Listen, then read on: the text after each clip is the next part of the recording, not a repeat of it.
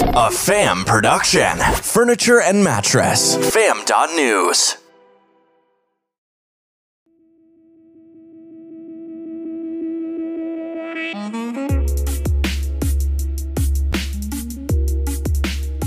Yo, what up, fam? How is it going today? Okay, so we are currently at the Nationwide show, Nationwide Primetime in Phoenix, and I can't help but say I'm a little frustrated.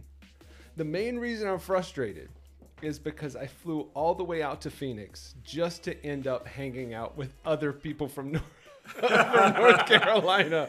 And I don't know, like, we could have just done this, like, I was 2 hours away at my house, right? But actually, I'm here with some guys that I didn't know 24 hours ago that I know now. Actually, that's not true, because we've met a little bit, but we haven't gotten to really know each other. 48 hours.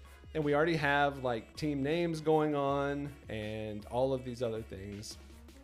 But the best thing about this is how much synergy is between these guys. So Sweet Dreams and also Unrelated plus MattMan plus Dreams for All, right? And so we got a lot of stuff to talk about. So let's start with Keith. Tell us about yourself, man. Who are you? I am Keith Moneymaker. Dad, first off, of three boys, twins, almost six, and an almost one-year-old who looks like he's a five-year-old. So he's practically my wife's size at this point. So your wife looks like a five-year-old? My kid's the size of my wife, and she's 5 foot tall. Oh. He's like 27 pounds, and he turns one in 2 weeks. And he has four teeth, and he climbs all the stairs, and he runs. And he's dangerous. He runs a lot. And he's a lot. And he just learned how to clear our blockades. He knows how to climb on things. Nice. Anyway. Do you pick him up and throw him across the room and wrestle with him? The kid's starting to. And they better start to, because he's going to be bigger than them. So they better need to like go and take charge now. I am an advocate for local businesses, and in my town, I grew up in Moore County, family business, took it over 10 years ago. It's been in business 20 years. You'll learn a cool coincidence later on, I'm sure, about how we're all here together. And I sell mattresses for a living, and it pays the bills, and I love doing it. And I found always fascination in dealing with people and building relationships and them trusting me enough to buy whatever it is, $1,000, $15,000 product. They're trusting me enough to trust what's inside that white rectangle. So I feel developing in relationships are super important, because people have to trust you and they're coming in right off the street. So Sweet Dreams Mattresses and More, established in 2002. And then 6 years ago, fruition came to Dreams for All, which came from a flood that affected an area in our town, our area in our state. We started taking beds after seeing a huge need of people who lost everything in a real high poverty area. So we took beds down to an area 45 minutes away. Mattresses that were returned. When you buy a new mattress, you get an old bed back. That's how our industry works. Every retailer gets beds back. So I just found a nice place for them. And now in 6 years, we've our official 501c3. We've redistributed thousands of mattresses, have a partnership with Tempur Sealy, who gives us new beds. We work with homeless shelters, fire departments. We cover all the bases. And the most amazing part about this is that this is an industry problem, and Greg Law here and Andy Schlesser, MattMan, are here, and we're also conjoined in this cool moment that they believed in us enough to become our first affiliate to help take this vision to not just a statewide operation, to a nationwide. This is an industry-wide problem that nobody is just taking the clout and just ready to just get their hands dirty and deal with used mattresses, because it's something nobody wants to touch. Throw it in the dump. That's easy. Which is like, life shouldn't be easy. You should have challenges, and that's thing we just constantly have done. So we found a place for it and created a system and give back to the community, and it builds a hell of a community around our businesses. You're a beast. I love it. Oh, beast. Greg, be next. Doug, thanks for having me. My name is Greg Law, and I'm just excited to be a part of this industry. Yeah, I met the love of my life at Florida State University in 2000. Well, we met at 1998, got married in 2002. Started this family business, Sweet Dreams Mattress and Furniture. We started Sweet Dreams Mattress in Mooresville, North Carolina in 2002. And we started that with my parents. My whole life, I've been the recipient of a lot of grace and a lot of luck and a lot of favor. And I love being a part of the Nationwide Marketing Group and aligning with other local businesses and people like Keith Moneymaker, everybody in our industry, just hearing the stories and the passion that comes behind it. How do I take what people have entrusted me with and believes in me and pay it forward? I feel like Sweet Dreams is a gift. My family's a gift. All my friends and relationships that I have. So I just want to turn that and do something meaningful with it. So I love living life fully charged with that in mind. That's awesome. Yeah. MattMan. Oh, howdy chowdy. I use the word chowdy. My name is Andy Schlesser. So chowdy, I'll just say, I'll preface, chowdy is chow and howdy put together. It's a North Carolina aloha. Not really, but it's my own North Carolina aloha. You know, I'm one of those people that fell into this industry and just never looks back. Excuse me. I was recruited out of college in 2006 from Illinois to North Carolina. Greg and Katie, you know, they were coming home during events like, you know, Christmas and stuff, and telling me about their bed business and how positive it was and how much it was growing, and they just came and recruited me.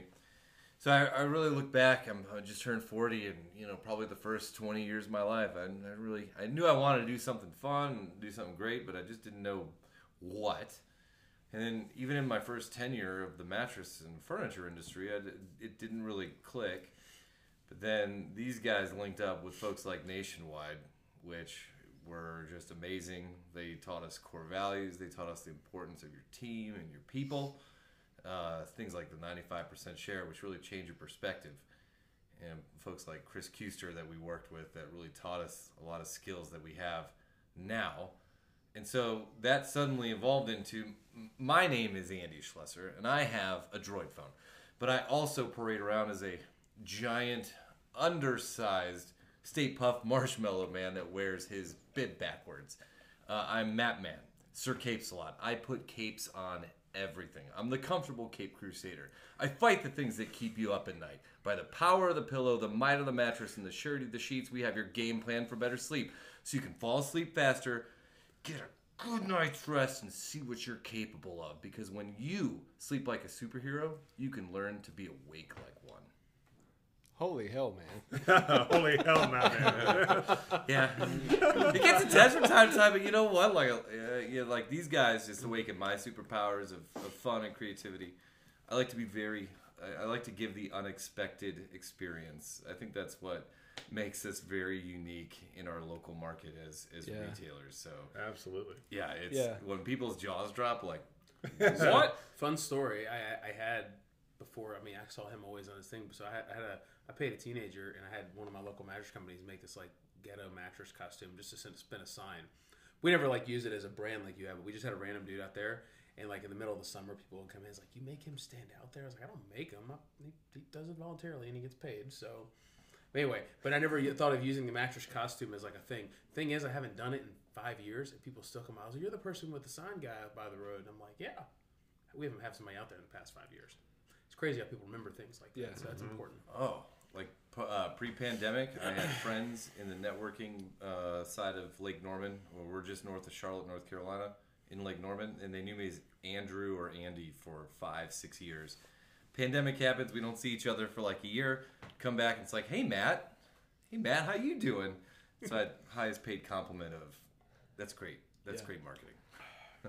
Well, I think you touch on something really important, especially in an industry like ours, where I think from the outside looking in, it could be really interesting because it doesn't seem like it would be that complicated, right? You to sell mattresses, like they all kind of look the same, they're for the same purpose, right? And in a lot of ways, there's a lot of people, and we've known some of these people that think they come in, you open stores, you order some beds, and you'd be successful, right? But, you know, there really is an element of, can you be remarkable in some way? And if the answer is no, it's a short tenure. And I don't think, I mean, obviously it's not just the betting business, right? It's anything. It's any business. You don't have passion behind it. You don't have a reason. You don't have investment. Yeah. Just open something, expect it to work. You don't invest in your community and your people. Yeah. Yeah. I agree. So, okay. So help me understand this. Sweet Dreams, two companies completely unrelated that were founded in the same year, in the same state. So we got Keith Moneymaker, Sweet Dreams Mattress and More, Greg Law, Sweet Dreams Mattress and Furniture, or in Boston, Furniture. So Greg, how did your name come to fruition? And I'll share mine. My parents tucked us in every night, and that's what they would say, Sweet Dreams. And when we were looking for a place to open our business, we put a business plan together, and my dad actually brought that up. It was Sweet Dreams. And I was like, yeah, I love it. So my parents survived on used furniture and antiques. So like they bought houses and sold furniture for a living. That business burned down in 2001. It was their livelihood. So my dad was determined to work for himself again. Well, the fire was the biggest fire Moore County had at that point in 2001. 15 out of 16 apartments were there. And several articles were in the paper about like the fire and things like that. It was an old building, so asbestos was an issue. There was a lot of like things. And one night it was like, fiery nightmare turns into Sweet Dreams, because he had opened that store about 6 months later. Mm. And that's how that name came to fruition. Oh, that's beautiful. That's awesome. Isn't it? He had just started selling mattresses towards the end of the life of the store. Anyway, because I remember watching it burn. So we got a call, like my parents' building caught on fire. So, yeah. That's amazing. So it came from. So yours came from the way your parents tucked you in at night. Yep. And yours came from tragedy. A real tragedy. Yeah. That's incredible. He had just started selling Reliable Bedding or Sutherland or something, with like, because people were buying antique beds and need a mattress. So he started selling something super cheap. So when he determined to find something else to do, like we opened a little 15-bed like store, and because there was nobody else in the area, we had these guys. I won't say the name, but there was the only place people chose from in town that wasn't that great to deal with. So anyway, so a couple years after we opened, they went out of business. Are you talking about my family business? Not that one. We were selling products. They were letters of the alphabet, mattress discounters. So that's all I can say. Anyway, they didn't. I mean, but it was like it was just real. I'm not big on talking about other businesses. Yeah, no, so, of course. In other words, like people were glad that something else opened up, and then we moved out of that building. We moved into another building that was bigger. We were the placeholder while a nice restaurant was getting built. And this, the very first car, as another cool like little connection. My dad's, his first job was at the first car dealership in Moore County, which was in the building where our store moved to, which they were converting to our restaurant. So it's this really old, like cool looking building. It's turned into the Sly Fox. And that's where like our store was a placeholder. When the economy went tanked in 2008, my dad kind of just like, we had to move out. We had to get another location. So he picked a big location, and he sold a lot of assets, things, and put a lot on the line to the location we're at now, which we now own, because our landlord believed in us and believed in my story. And I kept asking, just like, please don't sell out, because Mattress Room and Warehouse both came in and tried to buy that building out from under us. Wow. Yeah. That's incredible. Okay, so you guys know each other a little bit better. You guys know each other better than I know you guys, right? So what would you say are some of like the synergies? Like obviously the name is the same. The drive. The power.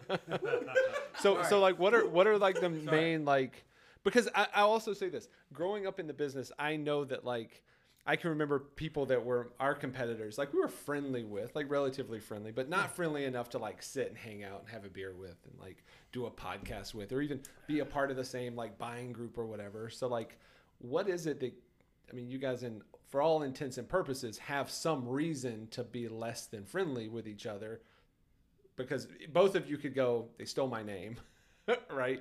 Dude, they were trained. They really bothered us. Dude. They were trained at the same Simmons plant in the same month my manager when they opened up. And met.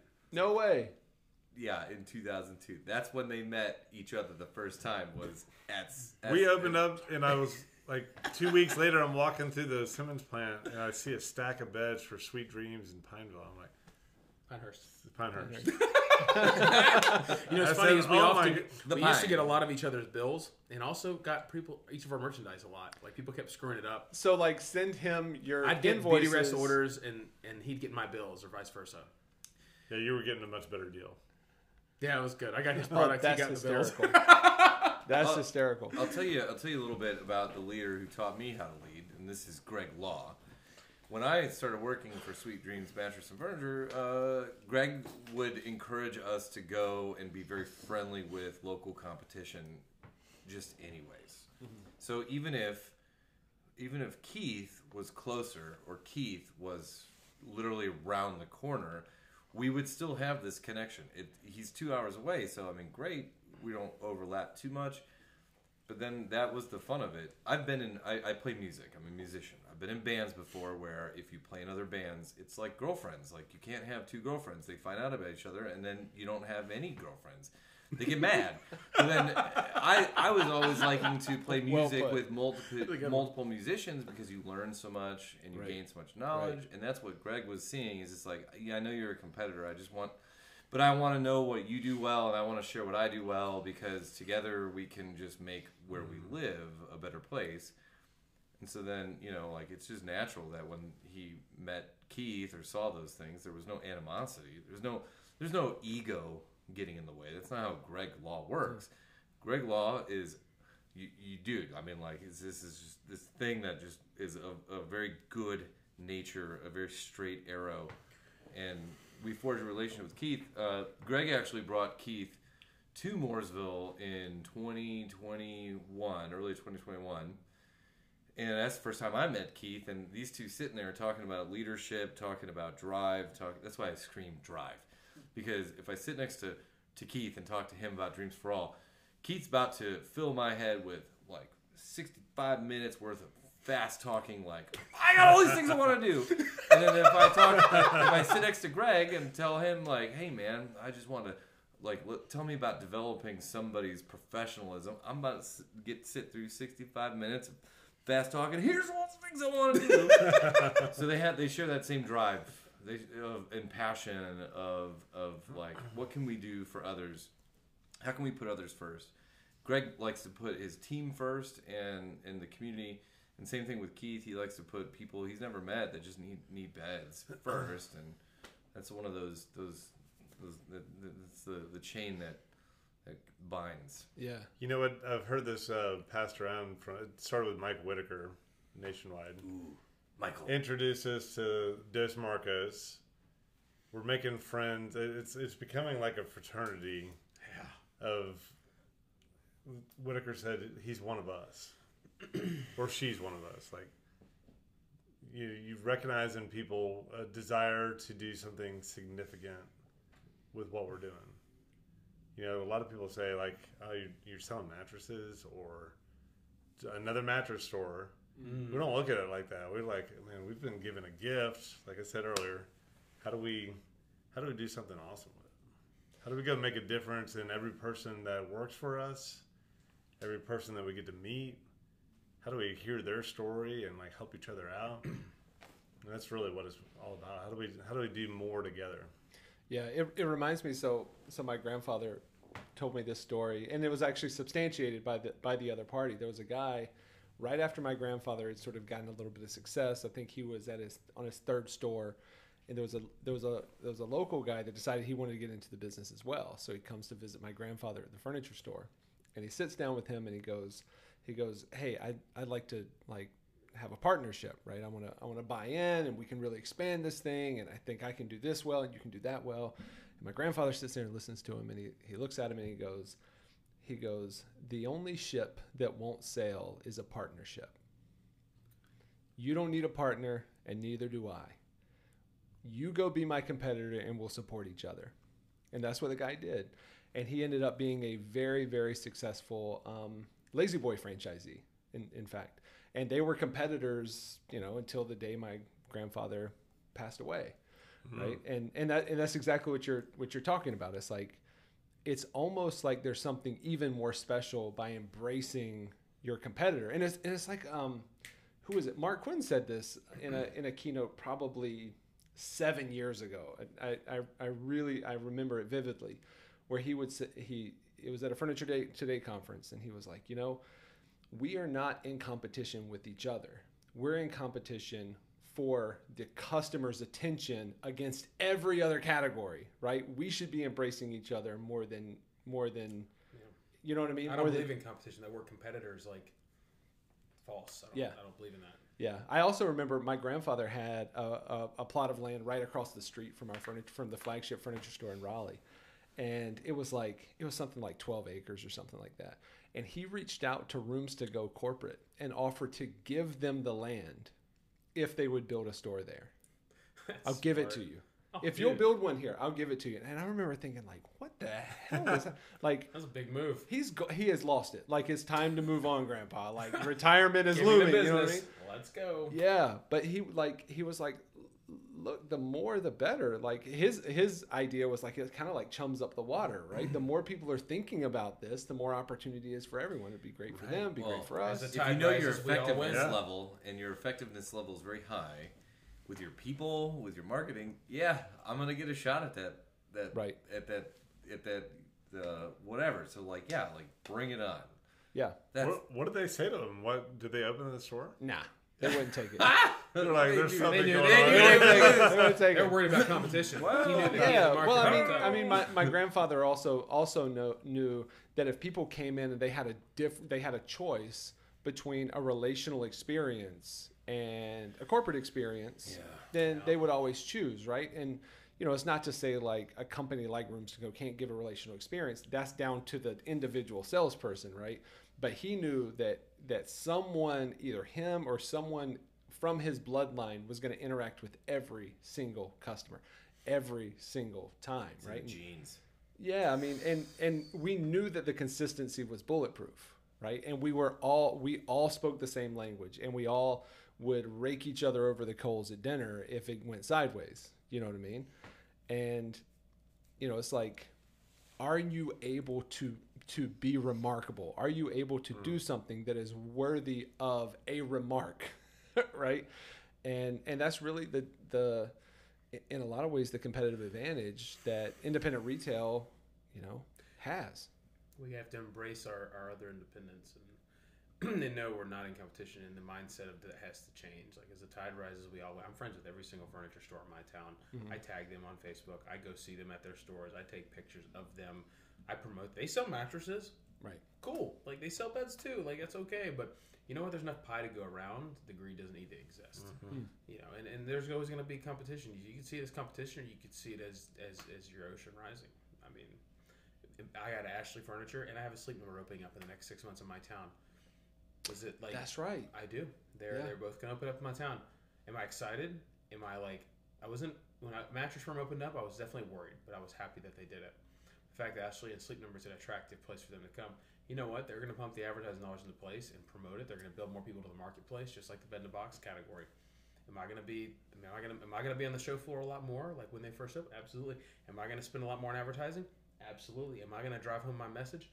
Absolutely. That doesn't mean they're not going to get business. Right. But, like, I'm not going to stop them, but we can, as a collective, embrace what we do best and quit worrying about the competition and just embrace what you do. Why do you do it? And what's your passion and your purpose? If you embrace your purpose and you advertise your purpose and not your 50% off sales and not your free box springs, if you embrace why you're in business and you tell people that, people get the message. And we are going to a more storytelling industry. Amazon's there, Walmart's there. Those places are always going to be there. Mm. But as you've seen, like we had X amount of growth in Nationwide as independent retailers. People are investing more time in relationships. Yeah, they're tired of this online just jazz.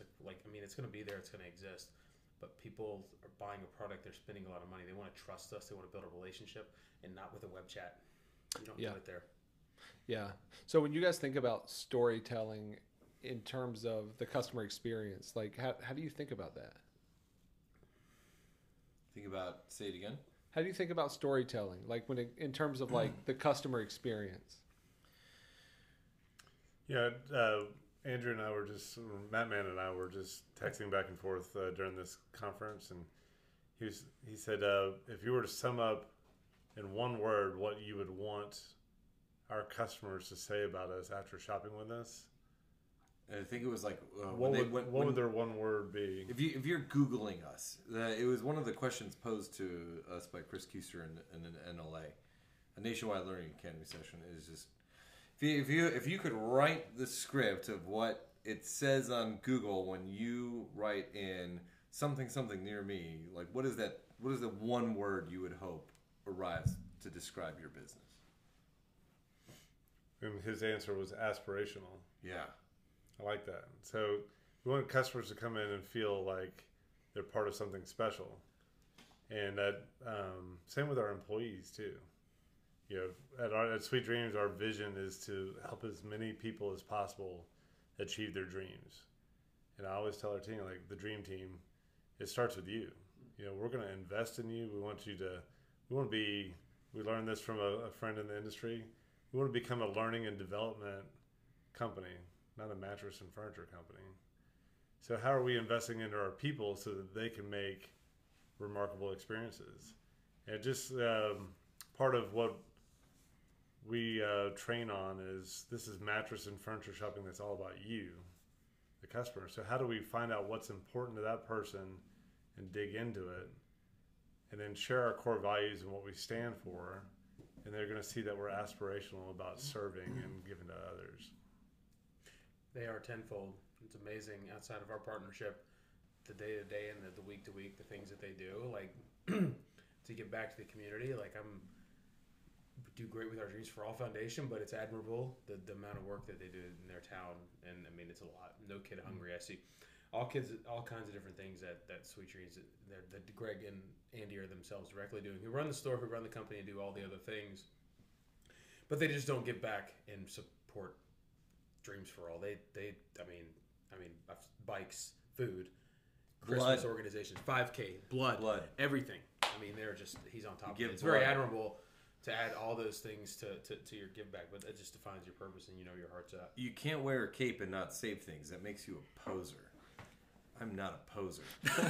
I'm a sleep superhero. So I give blood to save lives. We feed people. We make sure that everyone, even our worst enemies, deserve a place to sleep at night. That just holds up. It holds up. If everyone's sleeping good and you extend that to even people you just don't want, you would normally think are like the bad guys. Mm-hmm. Like Tyrannosaurus Rex, he needs a good place to sleep. The sleeping bandit, he needs a good place to sleep. How does a T-Rex get out of bed, though? Very carefully. Got to roll, right? Roll, like sleep on a hill and roll up. The tiny arms, you really just use your legs. So. Yeah, you asked about storytelling. Like, part of our training with our sales team is if there's not a story to tell, there's only price to sell. Mm. You know, so I like that. We realize that adjustable bases, there's so much to offer there. Mm. But most consumers hear the word adjustable base, they don't know what it means.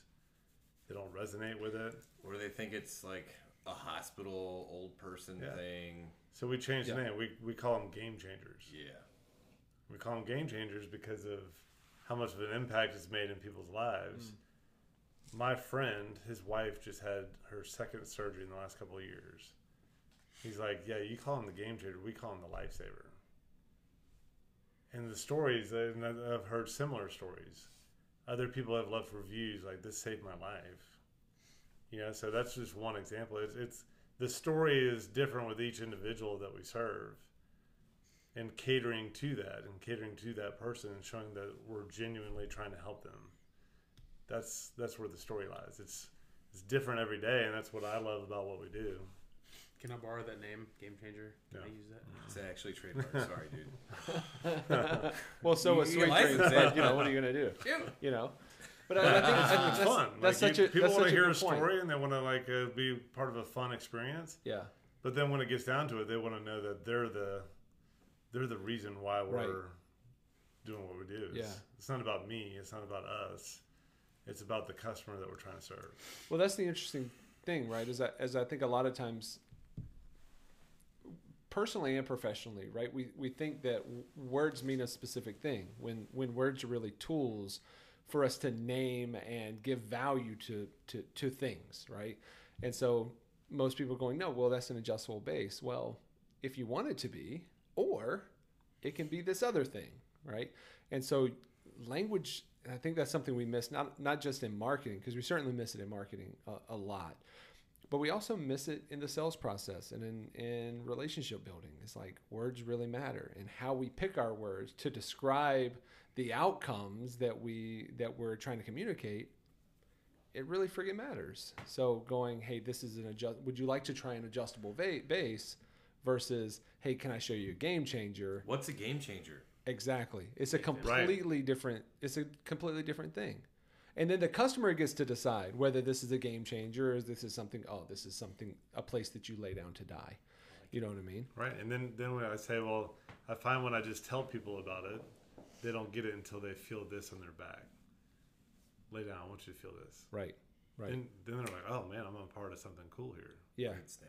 Yeah. Thanks. You're welcome. Yeah. What if I told you I can make this bed? We've been working on this. We've been working on the snaps. It's good. Yeah. He's doing great. He had a ways to go. I'm usually a little off. Hey, and I think like, you know, this was natural. He's really good. That was a good one. I have no musical talent. So we have a thing in our house called the mommy snap, right? When my wife snaps, like Ooh. The whole place stops. Everything stops. It's like the Matrix. Like that's all it takes is a snap, and it's like the middle name. We're all in trouble. Yeah. But that it's really interesting to think about, like, how do you, in a sales process, how do you use language to impact a person's like willingness to think about something in a way they never have before, you know, because I can remember, you know, I've been in retail more of my life than I haven't been, you know, and it's like people come in, and this is a big problem. And I'd love your perceptions on this. Is I can remember when I first started, like I started out on my grandfather's retail floor when I was 12, like I was 12 years. Now I was like, you know, 6'5", you know what I mean? But I also weighed 80 pounds, you know what I mean? Shoes over here. Yeah, exactly. And I can remember customers would come in holding the newspaper that we advertised in, right? And they would come in to ask specific questions about specific products, right? Because we had the information.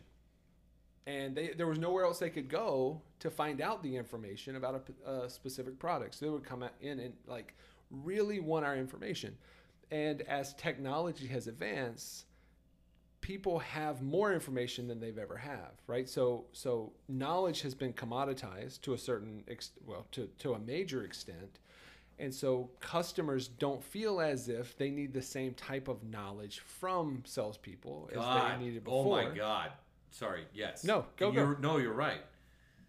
Because like, well, when you say that, I just feel like I don't need to explain coil counts to a person, right? Or ILDs of a phone, right? Ever again. Oh, if I ever have to, I'm doing a terrible job what I'm doing. Yeah.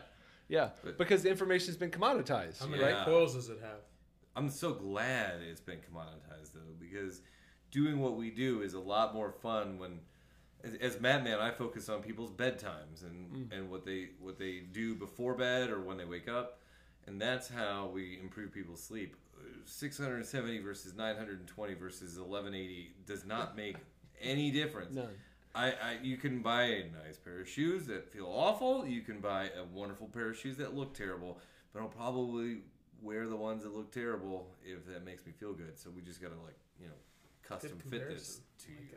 Mm-hmm. So I'm very happy with what you said. Yeah, but most people aren't though, right? So many salespeople aren't, because they want to be able to feel smart by having the information that the customer doesn't have to go. Well, this is the coil count, and this is what's in the fabric, and this is the you know whatever. So and what? So many of my customers say that this is the best mattress, but it's like, oh yeah, except that has a 2-star review. Well, let's teach these guys. We'll just do a little teach to learn. Can you just rattle off a few of these mattress specs to me, please? Take like a $12.99 something off your floor. Just tell me, how many coils does it have? Oh, it doesn't have coils, man. It's even better because it's all memory foam, and it's 2 inches of memory foam on the very top. That's your comfort layer that has unicorn tears and raccoon shavings in it, and then under that is your base foam that has stingray skin in it too. Stingray skin. That's Drake. He just bought one. So what? Like, well, so what? Well, because that's why it costs $12.99. Is because it has all this great stuff in it. So what? And then by the time you rattled off 9 of those specs, the one thing that would actually get me to buy the bed, I'm not listening anymore. Right. If I'm a sponge, I've already been overabsorbed and everything else is just like not working. So, like, you know, listening to the customer or just, like, focusing more on sleep and getting them to test the products is way more fun than doing that 5 times, because they're going to try 2, 3, maybe 5 beds. So you got to do that every single bed. Oh my God. It's amazing. It's amazing how things come up. Like, when you're supposed to really hone in on a message, isn't it amazing how, like, usually it'll come up like 3 times in a row? Like, I just joined, the last year I joined a men's fitness group called F3. Oh yeah. Fitness, Fellowship, and Faith. And on Friday mornings, we have like a little leadership group where we get together and talk about things and talk about our work and how to be better leaders. And this last Friday came up where the quote from Nelson Mandela came up and said, if you speak to somebody in a language they can understand, you win their heads. If you speak to them in their language, you win their hearts. Mm. I was like, man, that's good. That is good. It totally relates to what we're talking about. Like, the customer doesn't care about any of the unicorn tears. Right. Right. Yeah, but what does matter to them? How do we relate it back to them in a language that they use? Yeah. You know, one of my favorite quotes is a quote by Dale Carnegie where he says that people will always support a world they help create. Right. So the question is, in the sales process. Yep. Are we allowing them to have a voice in the conversation, and are we really considering them? And if we are, they will always support a world that they help create, right? Yeah. And so it's so often that we see that people don't really do that, right? They want to be. I want my company to be the hero, right? I want my company to be like the best thing, instead of going like, no, we're here so that you can be the best thing, right? Like, this is really about you. So how do we do that? Instead of going, this is how great I am, come buy things from me because I'm so awesome. It's like, no, like, and nobody cares. Nobody cares. Our industry does a bad job at. I mean, you can look at any major company. Our industry does a bad job at communicating that message, though. It's us retailers that ones that have to define that, because our retailers are consistently concerned with marketing. That's 50% off, or it's a free box spring, or it's talking about the things that, I mean, yeah, it's talking about price, and price does matter, but how many more people will buy from you if you actually talked about what you invested in? Yeah. Post talked about your employees, you talked about what you do for the community, you talk about why your business exists, you talk about who your business supports, you talk about other.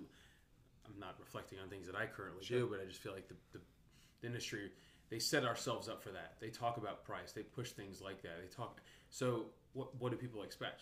Like, you know, we're consistently worried about an $8.99 mattress, or what's got the best $8.99 mattress, mm-hmm. when, you know, you probably buy from the company if you were researching online. Like, that's the industry and the manufacturer's message is what's leading people in the wrong direction, because they're the ones with all the power and the marketing dollars. Right. And it's not the right message. We're trying to sell a number and a product and a price all to compete, and we're not trying to sell sleep. When the industry and the manufacturers finally figure out that they're actually trying to deliver and sell sleep, what's more important for the customer, not who's trying to win the best $8.99 pillow top, then they'll be a little more successful, and the consumer will have better expectations. But right now, we're explaining things because we just, that's what we set ourselves up for. Right. The industry has set ourselves up for people to come in and consistently look at stuff like that. Yeah. Yeah, there's been a couple. Something that comes to mind there is there's been a couple of like training programs that I've written for a couple of different organizations, and there's this thing that I've always put in called the 3 C's, right? So when it comes to your message, anything you do in the company, that you have to have an affirmative to these 3 C's, right? So the question is it good for the customer? Is it good for the company? And is it good for the compensation of the sales team, right? And if you say yes to those things, then it's something that you should do, right? And if there's a no in any of those areas, you know, it's like this when it comes to like the $8.99 selling on price only. Well, people go, well, it works. And that's the problem with that model, right? Is it actually, it does work, right? It does work. But like, so does dictatorship. But does that mean that it should be something that we do, right? So does it work is only the first question that we've got to ask. Like, yeah, of course it works, right? But you can also make a lot of money by robbing a bank. Like, that works. But is it something that you should do, right? And I don't know that we ask those questions quite often enough. I'll argue with you a little bit. I'll contradict that. I believe that it is putting the client first, but I firmly believe it's putting your employee first. Yeah. It's putting your employee first. Well, that's part of the three C's. Is it good for the customer? Is it good for the company? And is it good for compensation? Well, I was going to argue the next point, compensation. Yeah. I do feel people have to make a living. They have to survive. Right.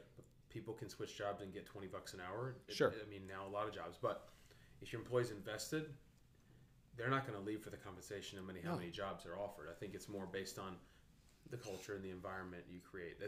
Yes, it covers those kind of bases. Maybe I'm not contradicting what you're saying as much as just saying, like, yes, there's this easy saying, the customer's always right. But unfortunately, big companies have abused that power. And now the expectation of the public, for example, Amazon, Chick-fil-A, places like that, where no matter what it is, even if the client or the customer's wrong, Amazon and Chick-fil-A are just going to give them something for free. Mm-hmm. And so we've derived a society that's just expecting something no matter if they're right or wrong. Right. So they're taking it out on the little guys. And I firmly don't believe in that, because I will take my employee side way before I take, when necessary, the consumer side. Mm-hmm. If I feel that gentleman has spoken differently to my female manager than he's spoken to me, well, he's not going to get addressed and he's not going to get taken care of, because I just don't agree with that. I've had in different instances where the delivery guys, a gentleman, and I'll quote this verbatim, I had a customer ask, "What color are the guys you're sending to my house?" Mm. Oh. And I said, "Ma'am, their names are Adam and Steve. It doesn't matter who I'm sending to your house. They are people that I trust and people I invest in my company." And needless to say, like, we had kind of a debacle, and I ended up just refunding her money. So, because it's just not, that's not how I vibe and how I jive. But putting your employee first and listening to your employee that's invested goes above and beyond, and then equally taking care of your customer, because they're respectful and they're wrong, they'll get a lot more done than if they're right and disrespectful. Right. So. Right. Yeah, I agree, and I actually have the belief that your team members, your salespeople, your delivery drivers, your back office people, they are your first customer. Mm-hmm. Right. Okay. Because they impact the real customer experience. Right. Because if we're not as business, so business owner perspective, if we're not serving them as if they are our customer, then they're not going to serve the end user, the end customer, the way that we would ultimately like our business to represent itself. Right. Yep. And I think, one of the things that I really learned in my experience in retail was just how important every single layer of the business was, especially as a small business. It's like the marketing message matters, right? So the customer, when they walk in the store, if their expectations aren't set in some way and they're disappointed or like, oh, I didn't think it would be like this. This isn't as good as I thought it would be, right? People used to do that. You may remember when, like, business websites became popular, like, years ago. Like, you would have all these stock images of, like, store and customers and product, and then you walk in and be like, is this the same place? Like, this doesn't look like what I saw on the internet, right? And so they would come in and they would start with a distrust of the experience, because it's so much different, right? Mm-hmm. And then it's like, if they don't get an exceptional, if the sales team doesn't get an exceptional experience from leadership, then they don't give an exceptional experience to the customer. If they don't give an exceptional experience to the customer doesn't buy anything. If they don't buy anything, the delivery team never shows up. If the delivery team doesn't give an exceptional experience when they show up, then the customer is left with a bad taste in their mouth, right? So, like, what's the most important touch point? A lot of things just went wrong in that delivery and that process. LOL.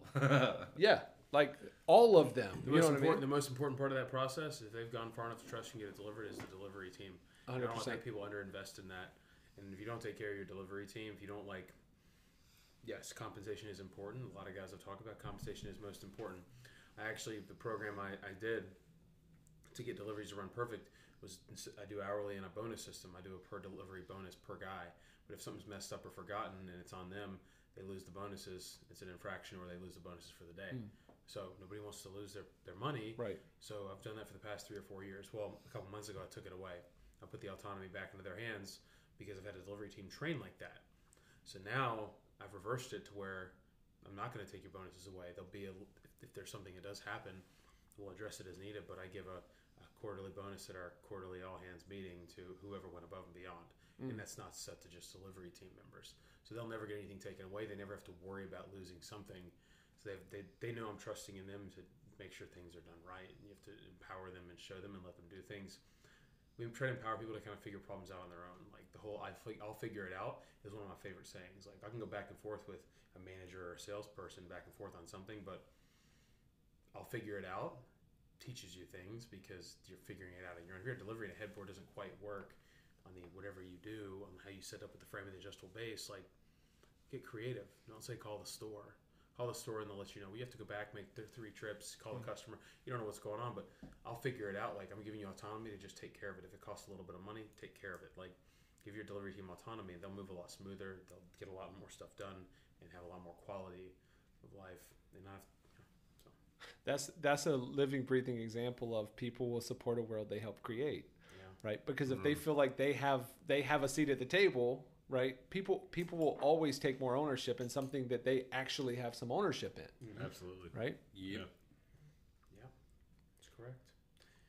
In our Dreams for All process, we take used beds back now. Like the goal is for years we've thrown beds on the trucks, and our whole industry has is now. We're driving a process because we want, and I think the dream team at Sweet Dreams Mattress Furniture have been doing this longer than I have, but when you're removing that used mattress, because we're going to give it to a family in need, treat that mattress like you were giving it to your grandmother or your mother and have more care and take care of it, not just sling it, drag it, lean it, set it in the grass, bag it, take care of it. So giving things to live by, just like empowering them and making relatable situations where they can relate to.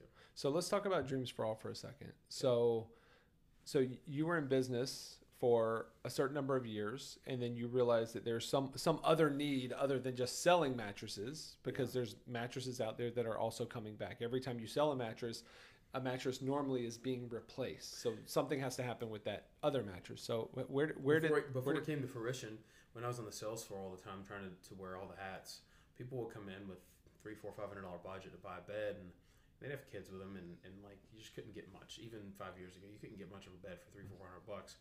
So on several occasions, I'd be like, I've got a nice used bed in the back we picked up. I just kind of saved the really nice stuff, and I was like, "Would you want that? Like, is that something you'd be interested in?" It's like, "Yeah, well, how much though?" I'm like, "Nothing, for free." Like, here they are, a willing customer to spend $500 in my store, and I'm giving them something for free and not charging them for it. Like, it totally blew them away. So I never really thought about it. I just did that on occasion. But the power came from when that hurricane hit southeastern North Carolina, and every house in the highest poverty region in the southeast had a mattress out front. It's expensive, and unfortunately there's no credit check programs, no offense to those businesses or anything. They don't set people up for success. No credit check companies like cars and stuff, they end up upside down in cars payments. They end up upside down in furniture. They get furniture repoed, so it puts them in bad situations. So furnishing your house is the most expensive thing to do. If you just lost everything, now you get back in your house, now you're going to go in debt again for furniture when you have kids, when you have to feed them, you have to clothe them, things like that. So I saw a bed in front of every house, so I just made a Facebook post. Don't recommend that for anybody starting up. I just made a Facebook post like, hey, reach out to me if you need a bed and you're getting back in your house. Oh my goodness. It swarmed. I took about 300 beds down there without an organization created, without a name, just took beds down there. I'd make a post, families come back in, take it to the address, mattress. So after that, it kind of came to fruition, like the idea of like Dreams for All or Sweet Dreams. Like Dreams for All just made sense. It just clicked in my head one day. Dreams for All, because no one deserves to sleep on the floor. Yeah, because no one deserves to sleep on the floor. That's kind of my saying. That's what I've been rolling with. And so I just started saving beds. I created a nonprofit. We became an official nonprofit in 2017, and just realized there's way more need than our industry's letting up to. It's manufacturers not their responsibility to do that, even though they should rely on some of that, but they're putting a new bed into the system and leaving it a bus to drop it to deliver that new bed. Well, that old bed's got to go somewhere, and I think putting it in the dump's the easy way out. And I don't like the easy way out. You figure things out when you don't take the easy way out. You create change, you create ideas. Mm. So I just started saving beds, and from here to there, people started reaching out, and I delivered people burning out of their house. I do new beds to local fire departments, homeless shelters, evacuation centers. I mean, you name it. Like I've given a bed to it. And a cool, quick story. I don't know, our time and stuff. We're good. Yeah. So my first annual charity event in So we just had my fourth one in 2021. So that would have been 2017. I had my first event. The guy that was doing my drone footage for the event, and this will give you a chill. So the guy that was doing my drone footage backed out at the last minute. So I made a post on Facebook. I was looking for somebody to do drones. I needed drone footage. I wanted to promote the first event, get people out to my fundraiser. It's the first time I've done a fundraiser for the charity. Like, Dreams for All was a thing. People were aware of it. It wasn't that big yet. So I reached out. Somebody messaged me. He's like, hey, I know this guy, Bobby Hancock, who does drone footage. Reach out to him. I messaged him and said, hey, Bobby. I texted him. I said, hey, dude, I really need a drone, but my event's tomorrow. Like, the guy just dropped out on me last minute. And I was like, okay, sweet. Awesome tomorrow. Like, I can settle up with you. Let me know how much I owe you. And I got the text message still to this day. I said, hey, and he's like, $1 million. Just kidding. My dad's house burned down a month ago, and you gave him beds. I'm not charging you anything. Wow. And, dude, so I reference that story quite a bit, along with several other situations that's happened. And it just shows how things come around. And I don't do it for the return. I don't do it because there's always going to be karmatic return. Sure. I don't do it for that. I just do it because it's the right thing to do. And we're getting used beds back. So I found a place for them to go, and it's an industry-wide problem. And Greg and Andy and Katie all, believed in this, and they paid attention, and they listened to the Dos Marcos. That's how we all came to fruition, of like bringing this idea to them, and they're risk. There's no really risk in doing this, but they like believed in it enough to like, we're in it, let's do it. And so, which led to literally today, where they get a call from a hotel and want 300 beds to be donated to the organization. Now, guess what? We're put in a corner. We got to figure this out. So yeah. That's what we're gonna do. I was thinking that when you said that earlier, like you don't take the easy way out. You figure things out. That's not an easy task to go pick up all those beds, but we've got to figure out how to do it and how to help a lot of people. It just would suck if we didn't try. Yeah, absolutely. Right. I expect anybody on my team. It would be easy to not try. Yeah, but at least trying. The first time it happened to me, I just so happened to be connected to a church where a tornado, to a community in Robbins, North Carolina, where a tornado had kind of randomly touched down in a bad storm, and it tore a lot of people's roofs off their houses, ruined a lot of their furniture. So I literally, from taking all those beds and just trying to figure out what to do with 100 beds from my first hotel, it took 40 beds to that church, 40 plus. And then since then, I've taken numerous loads of 10, 20 at a time. There's places for these beds to go. We just have to find them. And people are like, there's storage issues, there always be, but it's just figuring it out. And I've kind of figured it out. Like, I'm years ahead of where anybody's at in the industry because of just... it's the right thing to do. That's it. It's the right thing to do. And something that just comes to mind for me is not only is it the right thing to do, but there's a lot of mattress manufacturers that talk about how they have zero waste or zero carbon footprint, right? And it's in the manufacturing process, yes, but then what happens? I mean, mattresses are made to last for a gazillion years, and the components do last for a gazillion years, right? So if you're not okay, you go because I see the fire in your eyes. So the beard stroke. The Dos Marcos just had a podcast about this, and they were gracious enough to mention our organization and starting about the sustainability of our industry. Manufacturers do have a sole responsibility. It is great that there is zero waste, but you're adding another mattress to the cycle, right? And not taking it out. Now I'm going to give a lot of credit to TSI, who's believed in this, and I've been talking about it and asking about it for years about how they're going to help me and assist me. So recently TSI made retail value of about $1 million donation in Tempur-Pedics to my organization, on top of committed mattresses every quarter based on my sales without taking away anything else to my organization. Because right now, when I do fire departments or I do people have halfway houses or places where they're helping out homeless, there's always a caretaker there, and they always do prefer something on the newer side of things. Sure.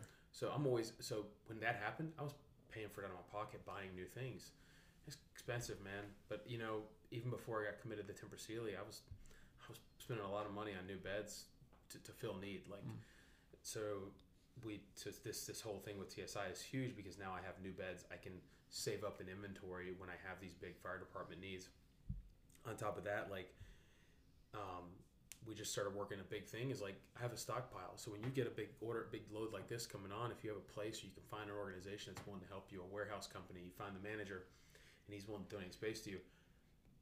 It's huge if you could store them, because now we just have 7,000 to 10,000 refugees come stateside. Mm. Myself, in the past 6 weeks, I've taken 100 beds out to refugees, new and used.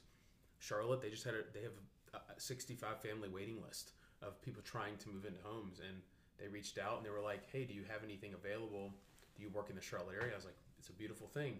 I have a partnership with a store in Charlotte." So I passed that relationship over. It just shows how this program, this thing works. Yeah.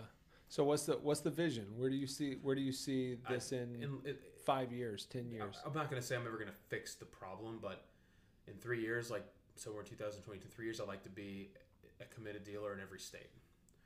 I'd like, and I'm strictly focused on independents, like, and local guys that care about their town. This, I'm not taking this as a way to go after the big entities. That's not my goal. But this will set you apart if you're looking how to set yourself apart in the industry. Giving back is a way to do it, and you're already getting the used beds back. You're just taking the easy way out and throwing them in the dump. Quit taking the easy way out and do something for your community that matters. Don't just hand cash to somebody that comes in because they want a donation. Figure something else out.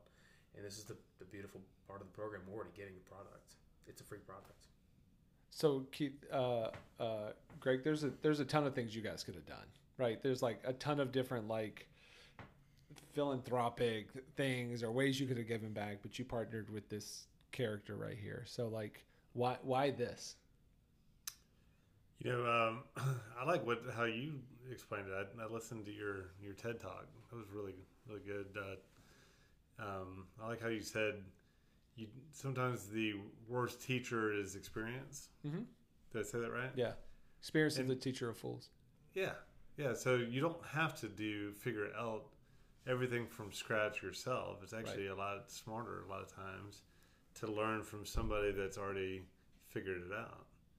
And okay, how do I take what Keith has already figured out and get there faster and better and smarter in our local market? Mm. So I heard him on the Dos Marcos, and I was like, man, that's, you know, our core values are dreams, dedicated to God and the greater good, responsibility, energy, effort, and excellence, all about the team, measured growth and partnerships, service above self. Dedicated to God and greater good. That he's getting it done. He has been getting it done for 8 years. We've always been about that in our market, and you know, it's kind of hard to. We try to do as much as we can. We do a lot, but we like how this is kind of in our everyday efforts. You know, we're delivering new beds. We're bringing this back. We have the capability to be able to do this. I dig it. I think it's going to be fantastic to learn from this guy and how he's already figured out all kinds of scenarios and situations, and then be able to do it better and make a real impact in our community. Yeah, it reminds me. So there's this parable that I tell my kids a lot. Actually, it's this Buddhist parable about this old lady that would carry fire and water everywhere that she would go, right? So she was like the matriarch of this village, right? And so she would carry a torch and a bucket of water everywhere she went. And people in the village had no idea why. And then, so one day this one of the younger kids got up the nerve to go ask her, like, why is it that you walk around with fire and water all the time? So he asked her, and her answer was, so that I can quench hell with the water, and that I can incinerate heaven with the fire, so that when I do good, I do it only because it's good to do, right? Mm. So often in business, we take it's easy to take the other route and go, I'm only going to do this good thing because there's this massive return on investment, or so I will get, so the news channel will come out and they'll cover me on this thing, or they'll do this. And are those good things to happen? Like, of course, right? But I think so often we've got to check our motives and go, why are we doing it? Like, are we doing it because we get heaven, or are we doing it so we don't get hell, or are we just doing it because it's good to do? Right.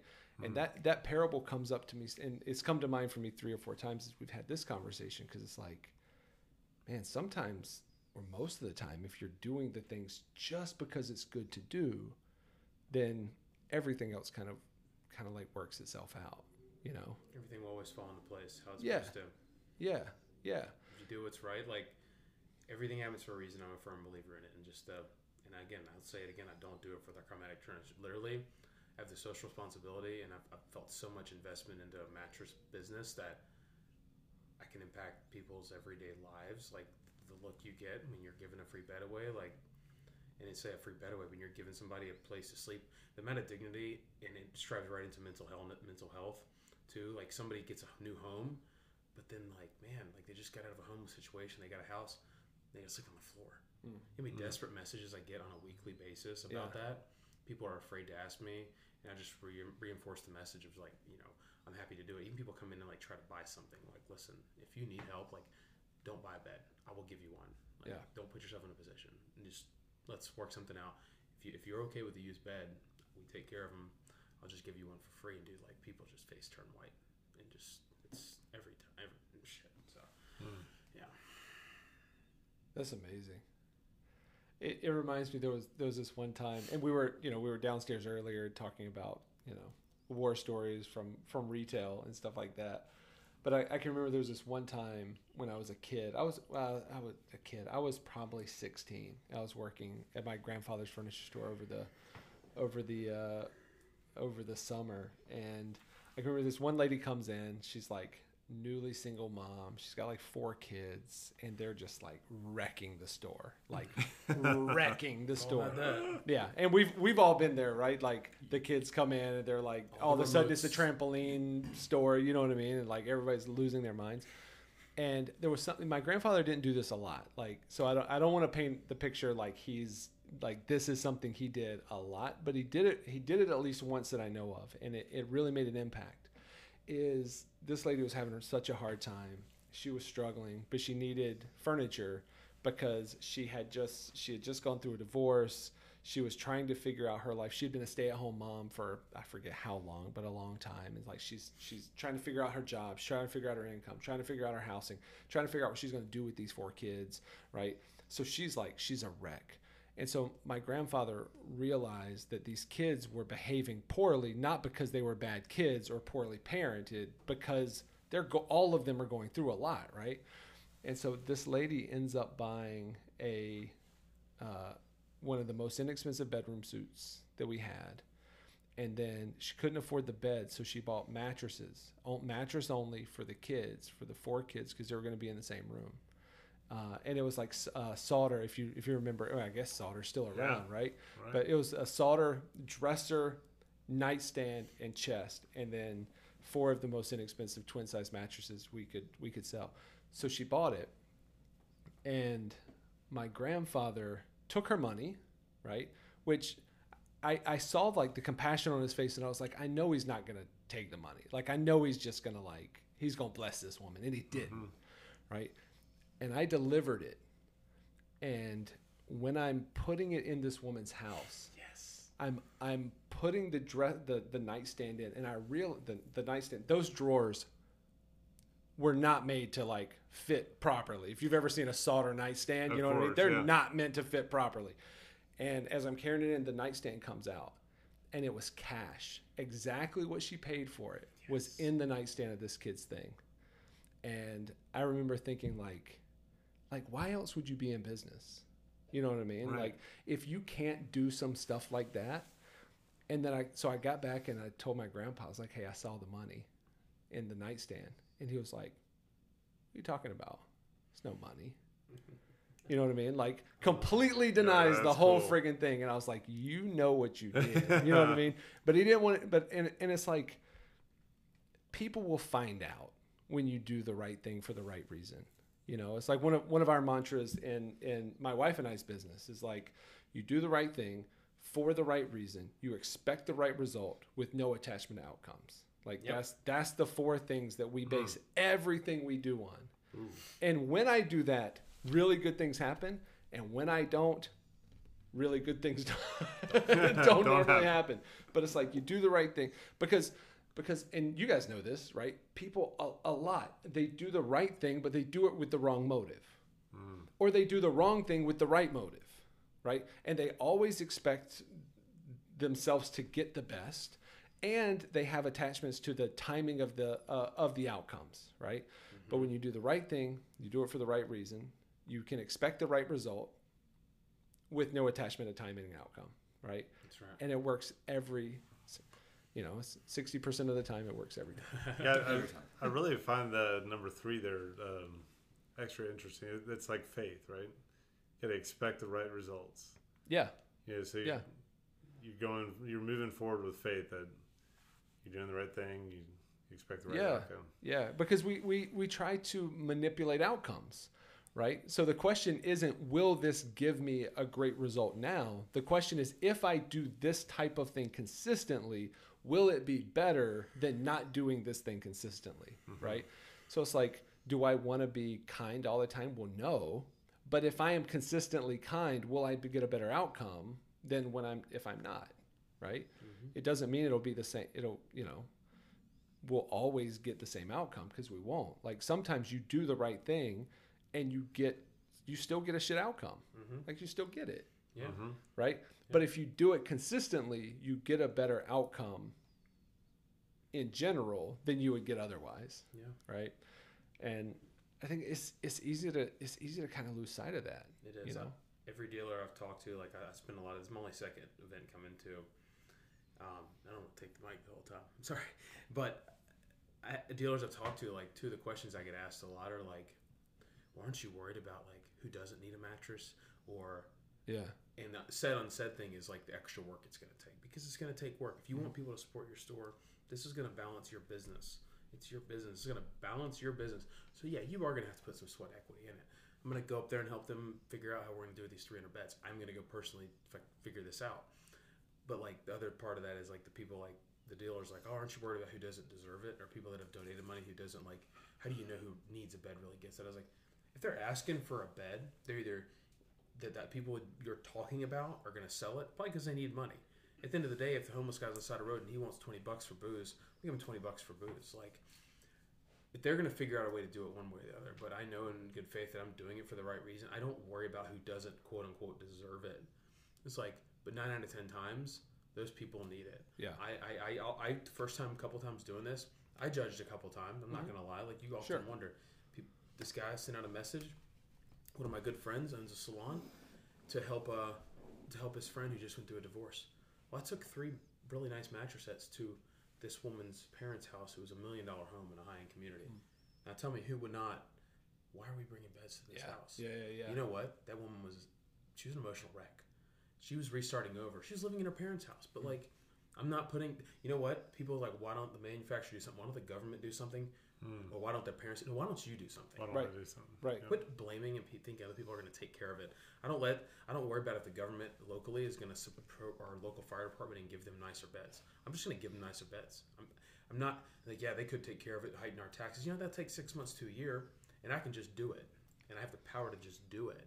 Yeah. With an industry where like we have a pretty big thing that's in every aspect of life, and everybody sleeps, and it's important. So. Just quit putting the scapegoat out there. Is like, quit thinking somebody else doesn't deserve it. That's not your title to figure that out. Yeah, mm-hmm. but Keith, man, the government and the state is so well known for how they manage money well, and right? they work programs really well, and they're always really successful, right? And how we're like any debt. Yeah, so. Like I had a mentor once that would always say, like, every tax dollar we pay is a result of the community not doing their work. Right. Yep.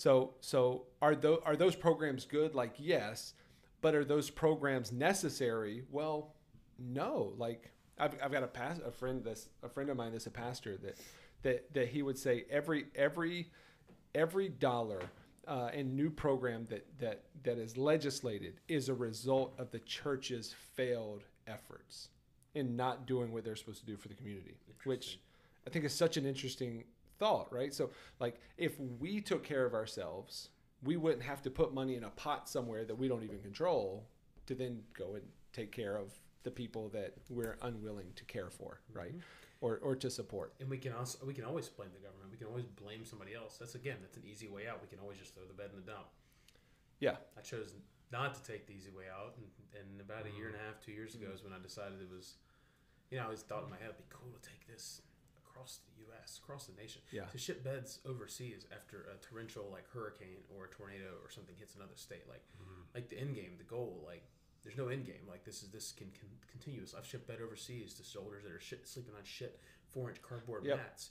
So there's really no limits with this, and that's why I was like just talking about you. This was kind of came to fruition. Like this is a repeatable program because this is an industry-wide problem. Yeah, and it's up to us as a collective.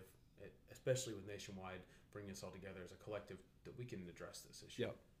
It occurs to me, it seems like this is really the difference between fault and responsibility, right? Like fault is easy to recognize, right? It's their fault. Like the fact that there's so many mattresses in landfills or like, I don't know, whatever problem you want to come up with, like it's easy to identify fault and to place blame.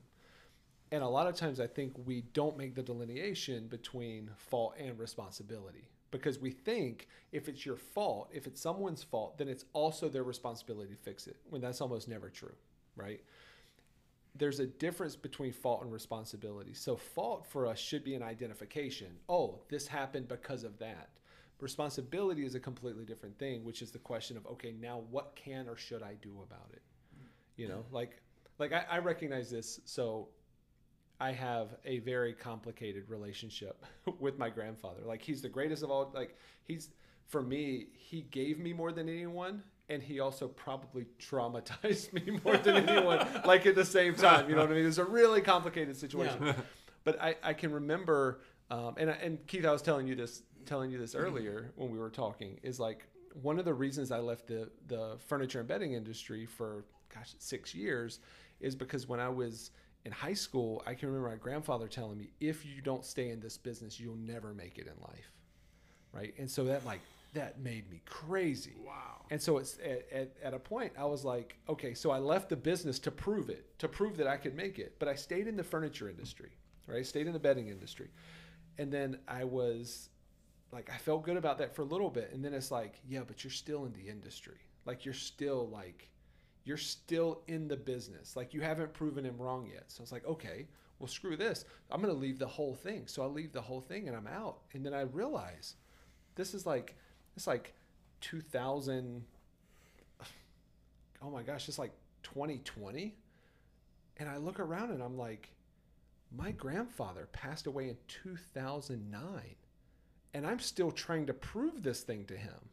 Like, was it his fault that I felt this way? Like, maybe, because he said it, right? Maybe it was his fault. But is it his responsibility to fix it? Like, he's not even here. And I'm expecting him to, like, somehow affirm the fact that I've done it. You know what I mean? Right. But, like, no, okay, was it his responsibility? Yes, probably. Should he have said it? Probably not, right? But whose responsibility is to fix it? Well, it's mine. And it has nothing to do with him. You know what I mean? And so that's one of the primary things that brought me back to the business. It's like, wait a second, I'm staying away from this industry that I actually enjoy. Like I actually love the business, but I'm staying away because I feel like someone's at fault and someone that isn't even alive anymore and hasn't been alive for a decade is supposed to be responsible to fix something they can't fix. Right? Instead of doing what you guys are doing right now and going like, yeah, okay, there's some fault here. We shouldn't be doing this. And instead of like, oh, we need a government program to fix it, or we need legislation to fix it, or we need one of these massive companies to fix it, or these massive manufacturers. Like, no, let's take responsibility for what we can. And that's how things get fixed. You know what I mean? Yep. Like that's how the world gets better. That's it. Take a couple guys accept responsibility. To figure it out. Yeah. And if a couple guys can figure it out and people making millions of dollars can't, that's where like there's obviously issues. So we can either blame those guys with all the money and let them figure it out, or you accept responsibility and make a change. Yeah. Because the littlest change, which I thought was just like a couple beds here and there, is like something a lot more. It's something a lot bigger. Especially if those guys are North Carolinians. Right. Like that's the that's right. Right. Like that's the thing, right? We're on fire, baby. Yeah. Flywheel spinning, it ain't stopping. All right, so let's start wrapping this thing up cuz MattMan's in a trance right now. I'm in a trance? No, I'm not. This has been a good listener. Yeah. It's very odd for me not to or to just be here listening. I realize you guys might think that's odd, but I do enjoy it. Good. Well, you have the glasses on, so I thought it was like a Weekend at Bernie's situation. I wasn't sure. Oh. Matt, are you sleeping? No. It's not my bedtime yet. I'm about to. You don't have a bedtime when you're in Phoenix. So you're gonna like this. I thought about this from your podcast. And yeah. Oh. So this. Yeah. Now you're paying attention because we're talking about your podcast. What you got? Yeah. Okay. So so I know you have a pretty good reputation for storytelling. So I have a story that I told my daughter that I think you'd be proud of as a mattress superhero. So there was a time my daughter didn't want to go to bed, and it was like every night she was coming out of her bedroom. So we decided to tell her a different story about bedtime that gave her something that she wanted. She didn't want to go to bed. So we asked, me and my wife, we asked herself, okay, so what story can we tell her that will change the way she thinks about going to bed? So we thought about it. We figured out that her favorite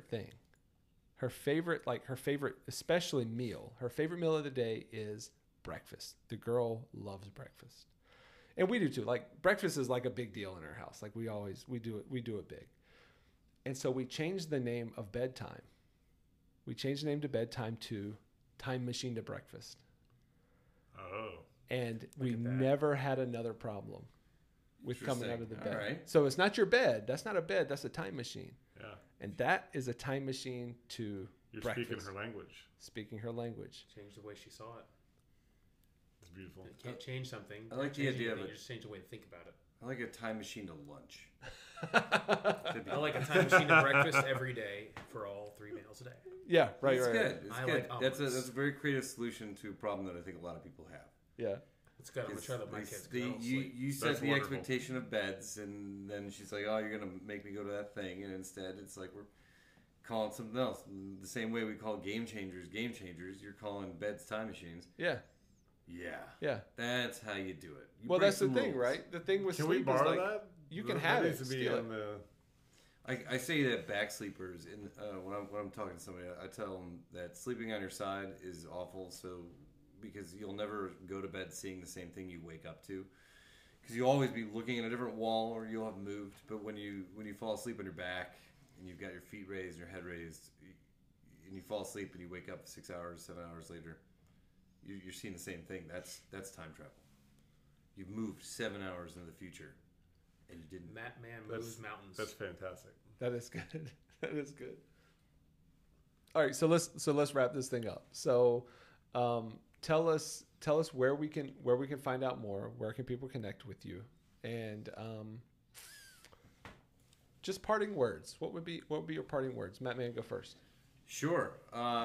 Where you can find me on fam.news. You can find me on Apple Podcasts, and you can find me on Spotify. The Adventures of MattMan. Yeah. That is my story that I tell about the ways that maximizing my sleep has improved my life and changed the way that I just view the world in general. But in case you wanted to, you can go to shopsweetdreams.com and just like, check out our website stuff. Be all cool there. And if you ever need to, put up the Matt symbol. There's like a text us number. So if there's a cause or there's a 5K and you need my help, you just text those numbers there and you'll find us. Keith? Greg? Yeah, I've really been enjoying LinkedIn lately. Yeah. So find me on LinkedIn, Greg Law. Look forward to connecting with you guys. Word up. It's beautiful. So I'm pretty big on social media. I don't have Twitter or anything like that, but Instagram. I have 3 platforms, but you can find out a lot about Dude, but just by following my main platform, which is keith.mattress.therapist, where I will solve your sleep problems. Mattress therapy, baby. We give you a mattress you're going to sleep on. You know, we're going to take care of you. And our Dreams for All Foundation is just that on Instagram too. And then our website is where people can contribute to Dreams for All Foundation and earmark whichever Dreams for All location you're supporting. But whether you're donating a mattress, you need a mattress, or somebody in need, I don't care where you're at. Like there's inquiries about it. There's a need somewhere. It's for somebody. So sweetdreamsnc.com/dreamsforall.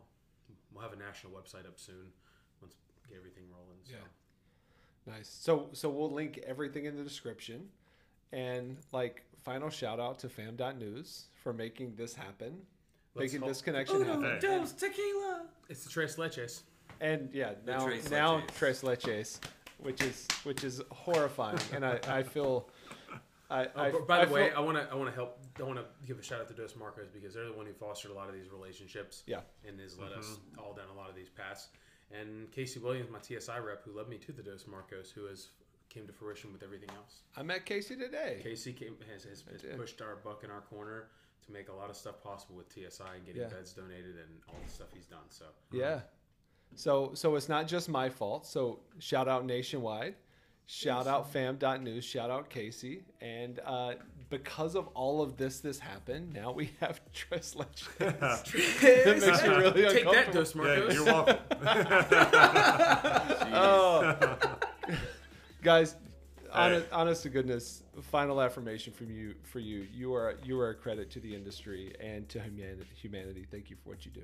Right back at you. Yeah. Thanks for sharing. Thank you, guys. Chowdy, chowdy. Chowdy, chowdy.